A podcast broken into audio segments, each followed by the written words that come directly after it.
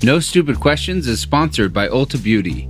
This AAPI Heritage Month, Ulta Beauty is celebrating the joy of belonging. Belonging to a community composed of intricate connections, belonging to the heritage and birthright that is beauty. Ulta Beauty spotlights the AAPI community, passing the mic to brand founders and creators to tell their stories centered on heritage, joy, and beauty. Shop AAPI owned and founded brands at Ulta Beauty stores and Ulta.com. Take your business further with the smart and flexible American Express Business Gold Card. It's packed with benefits to help unlock more value from your business purchases. That's the powerful backing of American Express. Learn more at americanexpress.com slash business gold card. I'm in physical pain, I'm in discomfort, I'm hungry. I'm Angela Duckworth. I'm Stephen Dubner. And, and you're, you're listening, listening, to, No, no Stupid, Stupid questions. questions. Today on the show, what is the purpose of crying? I'm not crying. My eyes are just leaking, I promise.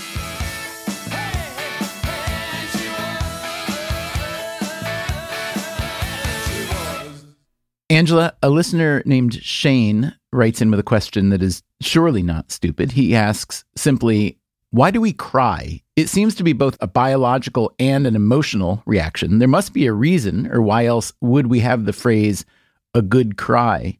Shane, I must disagree, Shane. There is no such thing as a good cry, especially if you are a man. Please do not ask such stupid questions. What accent specifically are you doing right now, Stephen? Sorry, that was my Teutonic superego that says, Man, do not cry, Shane. What are you thinking? but anyway, Angela, what do you think? Why do we cry? Okay, so Shane asks about the biology and the emotional dimensions of crying. So just some basic facts. Tears are partly functional from purely biological reasons. We have tears in part to like lubricate the eyeball. If you get a mote of dust in your eye or anything else flies into your eye, you also produce tears to flush the eye. I don't think that's what Shane is especially interested in. Only babies and women cry, and maybe men if you get big speck of dust in your eye.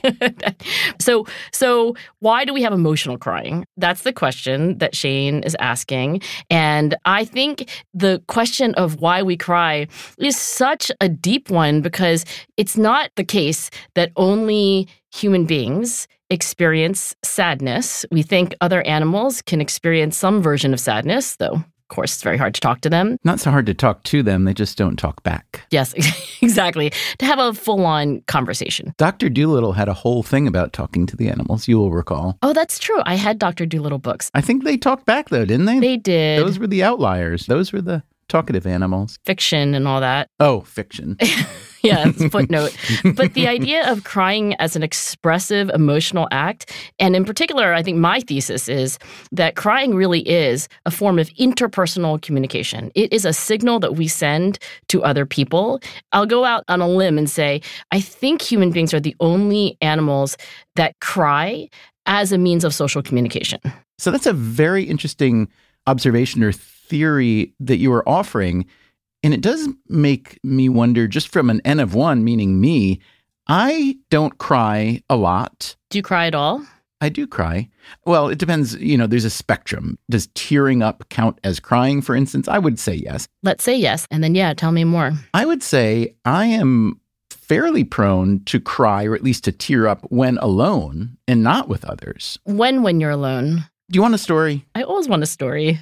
Very recently, it was the anniversary of my father's death, which I and my wife, and in this case, our son was home from college, we mark with lighting a yahrzeit candle, a memorial candle, just at home and go to synagogue the week of to recite the mourner's Kaddish.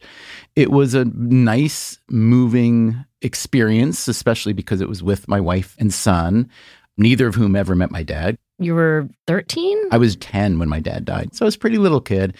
And then, okay, I may have told you in the past about this childhood hero I had named Franco Harris. He was a football player for the Pittsburgh Steelers. So I became a huge fan of Franco Harris around the time my dad died. And then I ended up having this recurring dream about Franco Harris for a couple of years. And it was a very involved dream where he was plainly somewhere between a father figure and a messiah.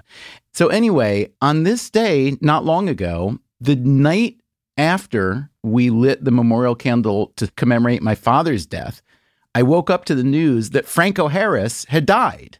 On the same day, as it turns out, 49 years later, as my father had died. Exactly the same day. Exactly the same day. Actually, as we speak, I'm not sure yet when the date of death has been declared for Franco because this is very recent.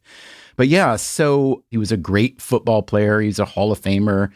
He helped the Pittsburgh Steelers win four Super Bowls in six years back in the 70s. So I was hardly the only person who was a big, big fan. By the way, I also wrote a book about Franco Harris years ago. It's called Confessions of a Hero Worshipper, where I tracked him down when I was an adult and we spent some time together. And I was writing about what the afterlife of a professional football player is like in this case, the football player who happened to be my childhood hero. So it was a slightly contorted, memoirish reported book. Anyway, that was some years back.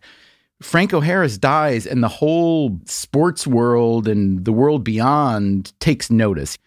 And I must have received, I don't know, hundreds of emails and texts and calls from people I didn't know, people I did know, people from my childhood who knew how much Franco had meant to me, people who knew I'd written a book about Franco. So I was getting all these really lovely, heartfelt messages. Anyway, I didn't cry about Franco Harris. I didn't cry the night before lighting the candle for my father. But the same day that Franco died, and as all these emails and texts are coming in about Franco, and I'm thinking about him, and he's all over TV, the NFL network is wall to wall Franco Harris.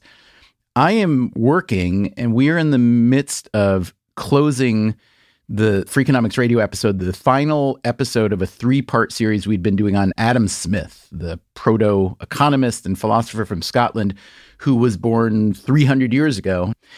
And as I'm listening to the music mix of the final version of this last episode about Adam Smith, as we're visiting the graveyard where Adam Smith is buried, this is in Edinburgh, and we bring in this beautiful piece of fiddle music now I start crying. Now you start crying. You know, I love music and music moves me often.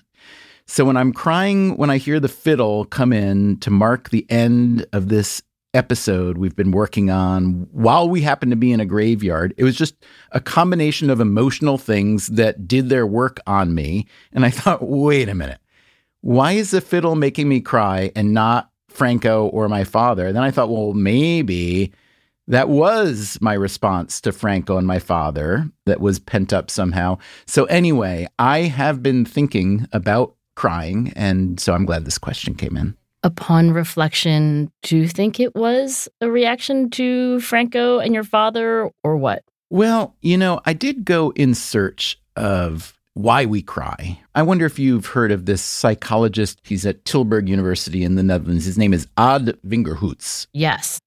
I think this psychologist of whom you speak is, you know, one of the leading researchers on crying. So, yeah, I'm cursorily familiar. Well, I am even more cursorily familiar with him because I found him via Google. And I read here that Ad Vingerhoets identified five broad antecedents, or I guess I would call them causes, of emotional tears loss or separation, seems pretty obvious, helplessness or powerlessness, interesting, physical pain and discomfort, makes sense, empathic crying, also makes sense. But number five, the last one, this is the one that I subscribe to a response to extraordinarily positive or moving situations. Mm. I mean, to me, it's odd that I don't cry to the first four, at least very often. But the last one, like I have an emotional response that's sometimes a melancholic response. Sometimes it's a response of total joy. Sometimes I'll hear a piece of music that I just find really beautiful, or, you know, maybe it'll be watching a play or a movie, but it tends to be more music. But I did wonder maybe this is a little bit getting to Shane's question too. I did wonder why is that the one that seems to work on me? So I'd love you to tell us what you can explain everything. Yeah, I'd like you to explain everything essentially. Well, let's first begin with the more obvious cases of crying because I think that also gives you a sense of, you know, where did crying come from? And from an evolutionary perspective, why would human beings have evolved this unique capacity. So let's start with the very, very common sense things like we cry in response to pain. We know this about children, right? We all have heard a baby cry. And for most of us, anyway, even if it's not our own baby, it does precipitate this like reflexive what's going on, what's wrong. This is the baby's way of saying, like, I'm in distress. I'm in physical pain. I'm in discomfort. I'm hungry. So you know, primarily it's auditory, like I'm crying out with my voice. Yeah. As we get older, the visual cue becomes even more important. So most people, for example, when they cry, aren't making a whole lot of noise, but visually, right, it's super clear to you and to everybody else that tears are coming out of your eyes. So it becomes this visual signal. I'm not crying. My eyes are just leaking. I promise. so I think from a very basic standpoint, like why would it be helpful for a baby to be able to show you this SOS signal? Well, that's pretty obvious. And I think you could argue that the other categories, I guess Ad calls them like antecedents of crying, but like why we cry, are also pretty straightforward. He says, you know, loss or separation, like canonically grief. Everybody knows knows what it means to be in a state of loss. And then helplessness. This is like you are feeling overwhelmed by your situation and you can't help yourself to get out of it. Many people cry in response to that. So these three categories like I'm in pain, I'm grieving, or I am helpless, it would be a great thing to be able to send out an emotional distress signal. I think we cry because we're social animals who have evolved to depend on each other. And this is the flag that you wave around that says, like, you need to come over here and help me. Right. Now, you started talking about babies, although I've also read that there are a lot of different hypotheses about why babies do cry. Are there? Here's from a, a piece from Evolution and Human Behavior, 1997. The piece is called Why Cry Adaptive Significance of Intensive Crying in Human Infants. Number one, crying indicates distress of infants due to physical separation from their parents. Okay. Number two, crying may be an adaptation to decrease the likelihood of infanticide. Intense crying would indicate that the baby had vigor and enough strength to survive. In other words, I can cry loud, so don't kill me. I would think the opposite. I would think if you got a baby that's crying a lot, you might want to get rid of that one, but that's just me. Number three, the infant may utilize his or her crying capacity to psychologically manipulate the parents to provide more parental care. Yeah, although that's related to the first thing, right? It is. It's like SOS. And hypothesis four, the superchild hypothesis posits that crying may be a manipulation that attempts to avoid the costs of sibling competition by increasing the interval between births. All right, I'm going to go with this. The obvious observation of babies is that they do cry when they're in distress. And the next observation you make is that somebody runs over to the baby and helps them. So that's all the data I need to suggest that it's pretty straightforward. It's an SOS that works. Right. So if you're going to include adults, now we probably want to rope in the other reasons that we may cry as adults, including joy, right? Yeah, and let's go back to Ad's list. We are this social creature that has evolved to have a social signal of distress. It starts out as that, right? But then you can imagine how that same signal becomes a little more complex and becomes, in a sense, repurposed. Now, crying can take on other functions. The next most sensible thing is empathic crying, I think, in the sense that when you see somebody else who's got distress and they in fact might be crying you cry in response like that's your signal back some psychologists conjecture that when we see that someone's a crier you know, you might be on a plane, someone's watching a movie, you notice that tears are rolling down their cheeks, that we would immediately assume that that person is more moral, Mm. that they're a more empathic, sensitive human being. Why is that? Like somebody who has the capacity to have that kind of empathic response certainly isn't a psychopath, Yeah. certainly somebody with sensitivity. And then this most perplexing of categories to be so moved by a musical piece or a movie. Basically, I think the puzzle of this last category is it can be a beautiful awesome, positive experience. Weddings, right? Sure. Like this category, certainly babies and largely children don't do, but you and I do. Uh, my babies did cry at weddings. Probably more for physical pain and discomfort, right? Probably, yeah. It is interesting the more I think about it, how many different functions there are. I mean, compare it to vomiting. Pretty much a one function tool. Maybe two. You vomit when you're sick, and maybe you vomit when you're disgusted with something, but disgust and sickness are at least related. So crying seems incredibly versatile. Right? Like this thing that we do, water comes out of these tear ducts that we have for other reasons, like lubricating the eyeball. That is amazing that it has evolved such a complex function that sometimes it can mean, hey, I'm grieving. Sometimes it can mean, hey, I'm helpless. Sometimes it can mean, hey, I stubbed my toe.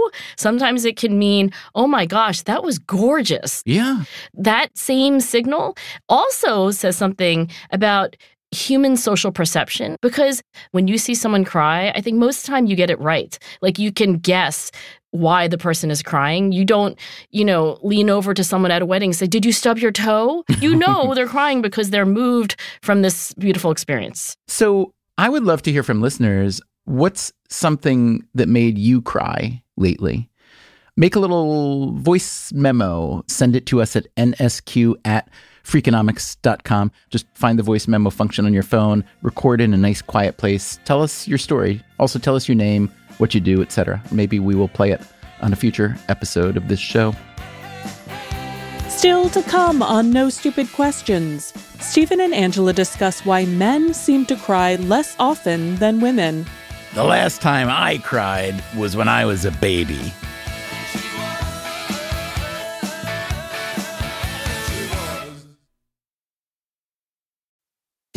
No Stupid Questions is sponsored by Rosetta Stone. Traveling is so much more meaningful when you understand the language of the place you're visiting. Rosetta Stone, one of the most trusted language learning programs, has helped millions learn new languages and can help you too. With Rosetta Stone, you'll learn intuitively. You're trained to listen, speak, read, write, and think in your chosen language. You'll be prepared for real, authentic conversations. Plus, their true accent feature gives you feedback on your pronunciation. And with the Rosetta Stone app, you can learn anytime, anywhere, with customizable lessons as short as 10 minutes. For a very limited time, our listeners can get Rosetta Stone's lifetime membership for 50% off. That's 50% off unlimited access to 25 language courses for the rest of your life. Redeem your 50% off at rosettastone.com slash questions. That's rosettastone.com slash questions. Have you ever brought your magic to Walt Disney World like, hey, we came to play? Did you tip your tiara to a Creole princess or get goofy officially? Step up like a boss and save the day? Or see what life's like under the tree of life? Did you?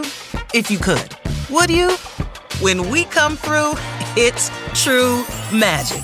Cause we came to play. Bring the magic at Walt Disney World Resort.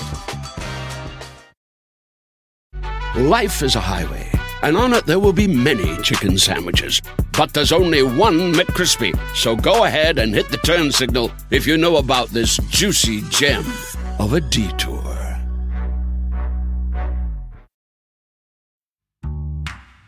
Now, back to Stephen and Angela's conversation about the psychology of crying.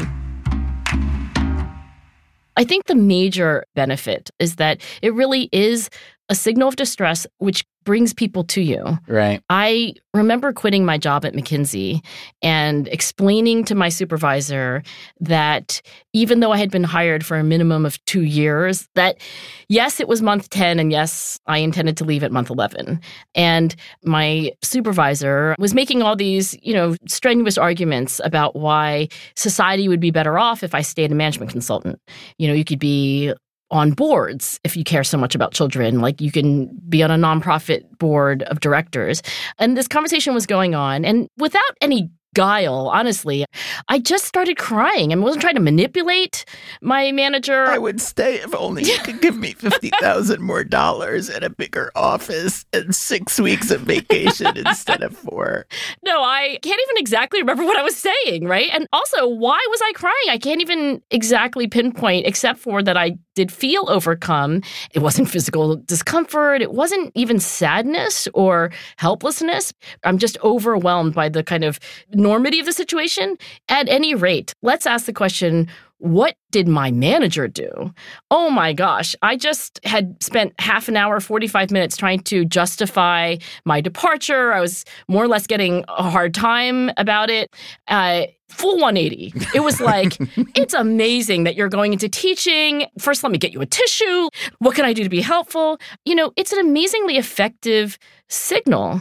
So you're saying your crying signaled to this person that you had a passion, an emotional way forward, and she was persuaded that that was legitimate and worth celebrating? That's what happened? First of all, he, but it doesn't matter that much. But my manager had this like immediate reaction.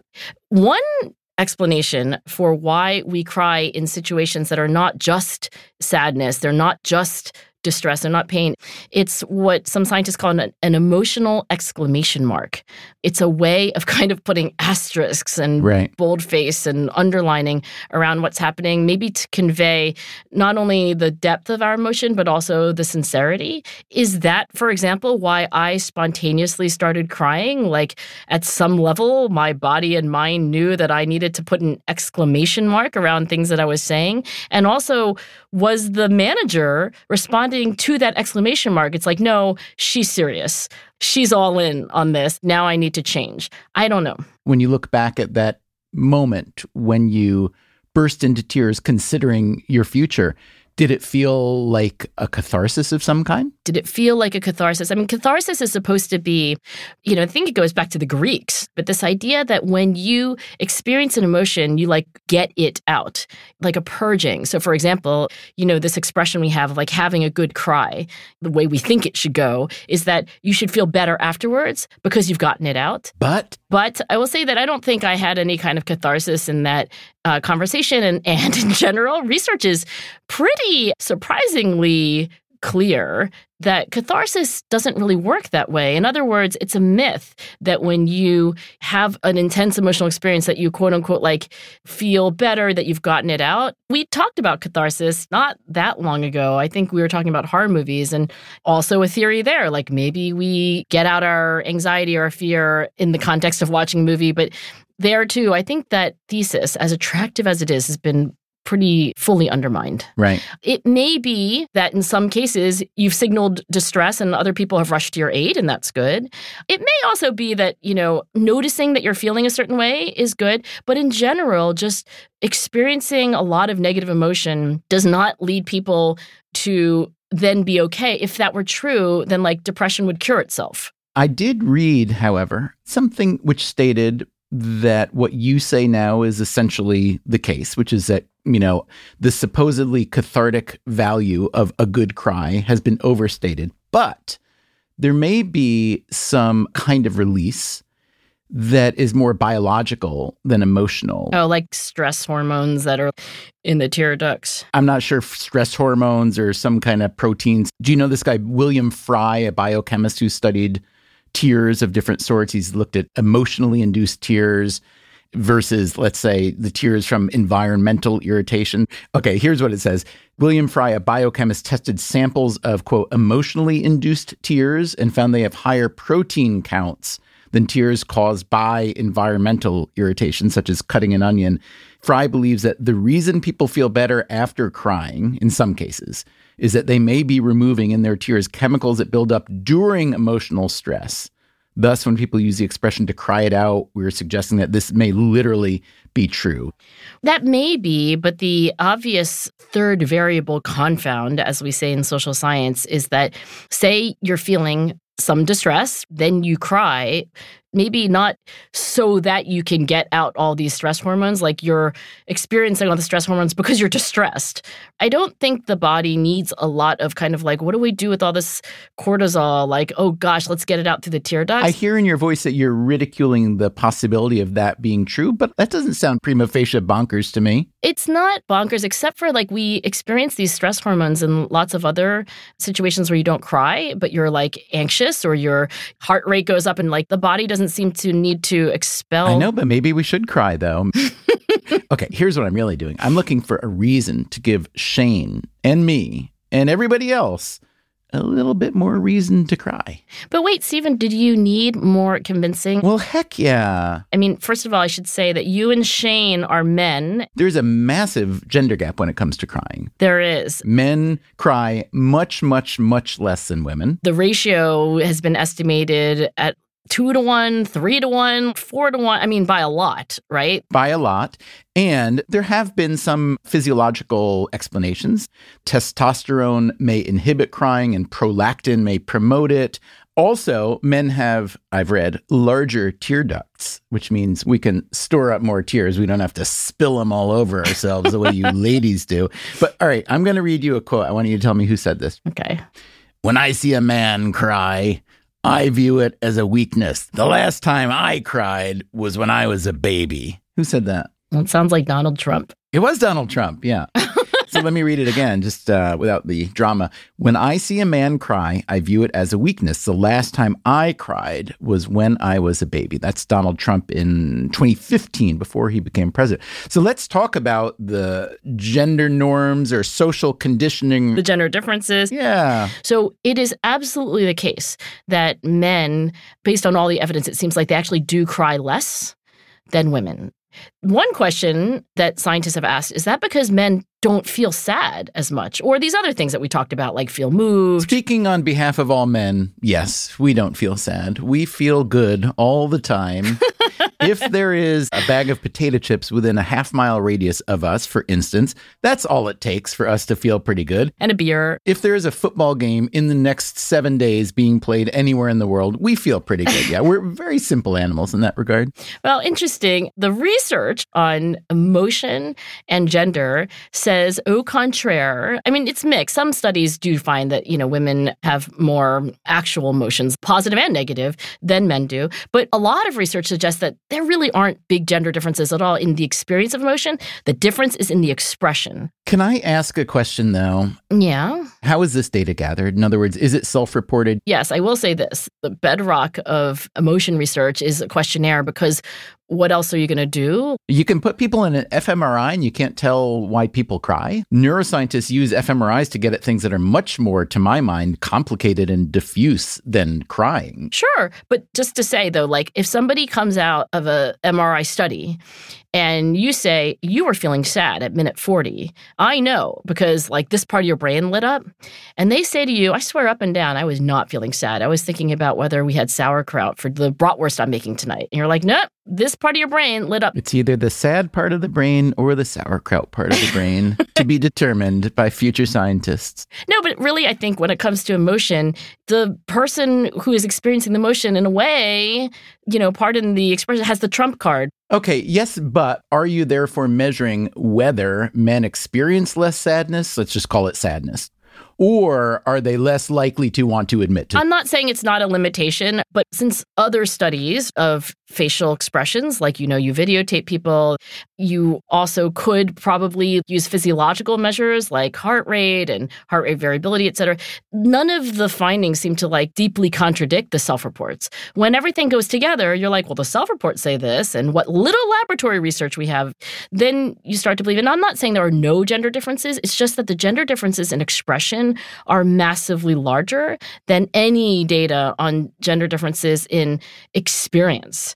I think that is going to hold up. Noted. And I appreciate that explanation. I will say this I think that many men, especially modern men in the Western Hemisphere, You're really hemming yourself in, Stephen. Let me say many men in the North Atlantic states in the year 2023, let's say, okay, do you feel like crying, as Shane implies, is seen as a sign of weakness or shame or, dare I say, femininity. What's interesting to me, however, is that this social norm or even social construct seems to be fairly modern. So I read a piece in Aeon magazine by Sandra Newman. It's called Man Weeping. I'll just share with you a sentence or two. Historical and literary evidence suggests that in the past, not only did men cry in public, but no one saw it as feminine or shameful. One citation, Homer's Iliad, for instance, the Greek army bursts into unanimous tears no less than three times. Furthermore, she writes, the sobbing male hero wasn't only a Western phenomenon. He appears in Japanese epics as well in the tale of Heike, which is often cited as a source for the ideal behavior of a samurai. We find men crying demonstratively at every turn. The Bible, she writes, is full of similar references to demonstrative weeping by kings, entire peoples, and God himself. So I find it interesting that if you look at history and literary history, you find that there's an awful lot of crying. And who's to say that that wasn't a better way to express our emotion? Well, I'm never going to be on the side of like we shouldn't cry because, in general, if we have something in our emotional repertoire, there's a reason. And the mistake people typically make is to like squash it or to like never want to use that tool. I don't know whether this gender difference between male and female emotional expression, which, by the way, isn't just crying, it's also smiling. So, not only the expression of negative emotions tends to be greater among women, also the expression of positive emotions. Women smile more. So, I'm all for emotional expression. And I think if you go back to this very, very original idea of like it evolved from a distress signal, right? Maybe you could argue that the reason why a Donald Trump or a very you know, stereotypically macho guy doesn't want to wave around a distress signal is because we are also a hierarchical species. Sure. I mean, let's not forget, we descended from primates that are like so clearly hierarchical. There's an alpha male. Like, it's not a great position to be in a hierarchical social society to be weak. So I'm all for emotional expression, but I can understand why there would be some hesitancy. Mm. Let me just say the examples I gave earlier from history and literature of demonstrative crying, there is an outlier, as noted in this article. The glaring exception to this worldwide sob fest was Scandinavians who valued stoicism. The accusation of a man crying was, in fact, justifiably avenged with death. and the royal family. I say this having just binge watched The Crown and Harry and Meghan, the Netflix special. They're not allowed to cry? At least the stereotype seems to be the stiff upper lip of the British, right? Keep calm and carry on. Like, you know, the kind of weeping that you describe is not what the British monarchy has modeled. So, what's a good way for men, especially who seem to feel shame or embarrassment about crying in public, even if it's just with a friend or a couple of friends? If you're arguing that crying may not provide catharsis in the old Greek or Freudian sense, but it's a useful social lubricant or signal, if that's true to any degree, how would you suggest that men particularly think about not being so shameful about it? All right. So if I'm to give a pep talk to men, a kind of pro crying pep talk. Get out there and cry, guys. yeah, right. If I'm just trying to like psych them up for this next opportunity, then again, coming back to our friend Ad Vingerhoets, there's this paper in 2022 called Only the Good Cry, colon, investigating the relationship between crying proneness and moral judgments and behavior. And it's this study that has samples from around the world and the total sample size is over 2,000 people, and they administer this crying scale, this kind of like how prone are you to crying in very different situations scale. And then they also give some measures of moral judgment. And even, I believe, at the end of this, there was this opportunity to this like boring, effortful task, but the more you did it, the more money would be donated to charity. So, a behavioral measure of being an altruistic, pro social person.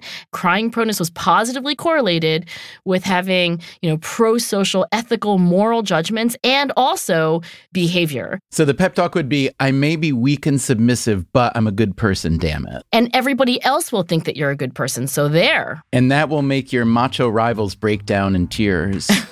yes, if they're manly enough to do it. I can't really say anything more than you just said.